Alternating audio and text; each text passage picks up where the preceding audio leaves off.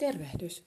Ajateltiin täällä hengityslaitepotilaat ryssä, että te hengityshalvaustatuksen omaavat haluatte ehkä kuulla vähän tarkemmin, että mitä hengityslaitepotilaan arki, hyvinvointi ja palvelut kyselyssä oikein kysellään.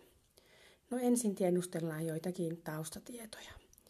Sen jälkeen kysellään hengityslaitteista ja muista apuvälineistä, esimerkiksi sitä, että miten pitkään olette käyttäneet hengityslaitetta.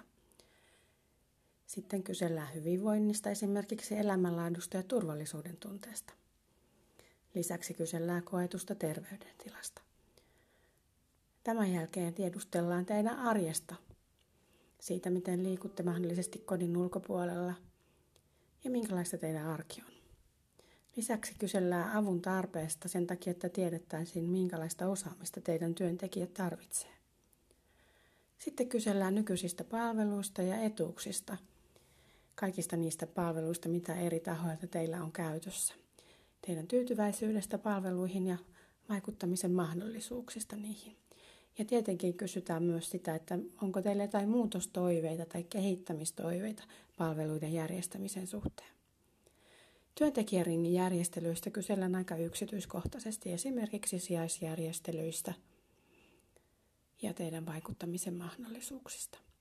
Ja ihan lopuksi kyselyssä tiedustellaan teidän kiinnostusta tulevaisuudessa suunniteltuihin erilaisiin palveluiden järjestämisen vaihtoehtoihin. Ja kaikki ideat ja ehdotukset on erittäin lämpimästi tervetulleita. Meidän tutkimusavustaja Kiia Karola Jäntti on yhteydessä kaikkiin hengityshalvaustatuksen omaaviin jäseniin.